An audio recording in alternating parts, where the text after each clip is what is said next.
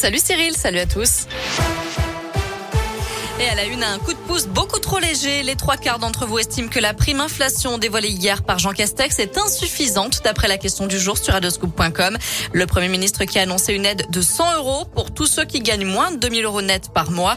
Une prime nette d'impôt qui sera versée entre décembre et le début d'année prochaine pour 38 millions de Français, salariés, indépendants, chômeurs, retraités, mais aussi les étudiants, comme l'a confirmé ce matin Gabriel Attal, le porte-parole du gouvernement.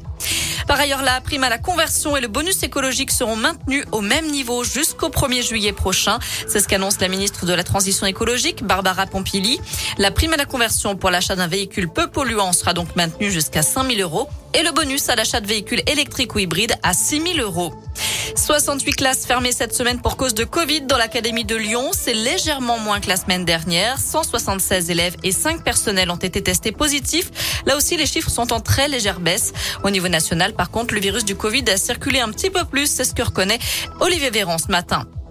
Dans l'actu également ce grave accident de la route. La nuit dernière à Andrézieux-Boutéon, dans la Loire, une automobiliste de 25 ans a perdu le contrôle de sa voiture, percuté un rond-point et fini sa course sur le toit dans la propriété d'une maison. La jeune femme grièvement blessée a dû être désincarcérée puis transportée en urgence absolue vers l'hôpital nord de Saint-Étienne. Jugement attendu aujourd'hui dans le procès de la sextape de Mathieu Valbuena. 10 mois de prison avec sursis et 75 000 euros d'amende ont été requis hier contre Karim Benzema pour complicité de tentative de chantage. Son avocat dénonce une enquête à charge. Selon lui, le dossier a été construit sur le ressenti de la victime présumée. Hollywood sur le choc après ce drame sur le tournage d'un western.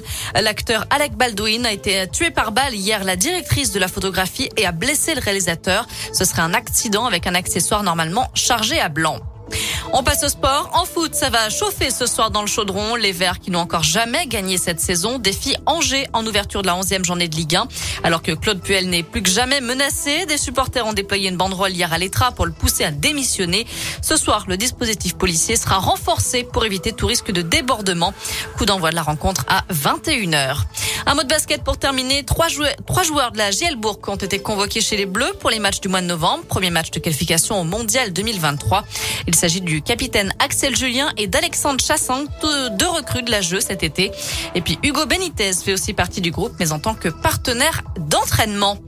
Voilà pour l'essentiel de l'actu. On jette un œil à la météo pour cet après-midi. C'est pas de grand changement. Hein.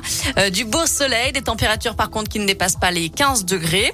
La bonne nouvelle, c'est que ça va se poursuivre comme ça tout le week-end et que le mercure va remonter très légèrement. Par exemple, demain, du grand ciel bleu et du soleil, des températures qui iront jusqu'à 17 degrés.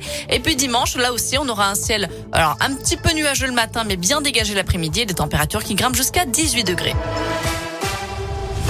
Merci.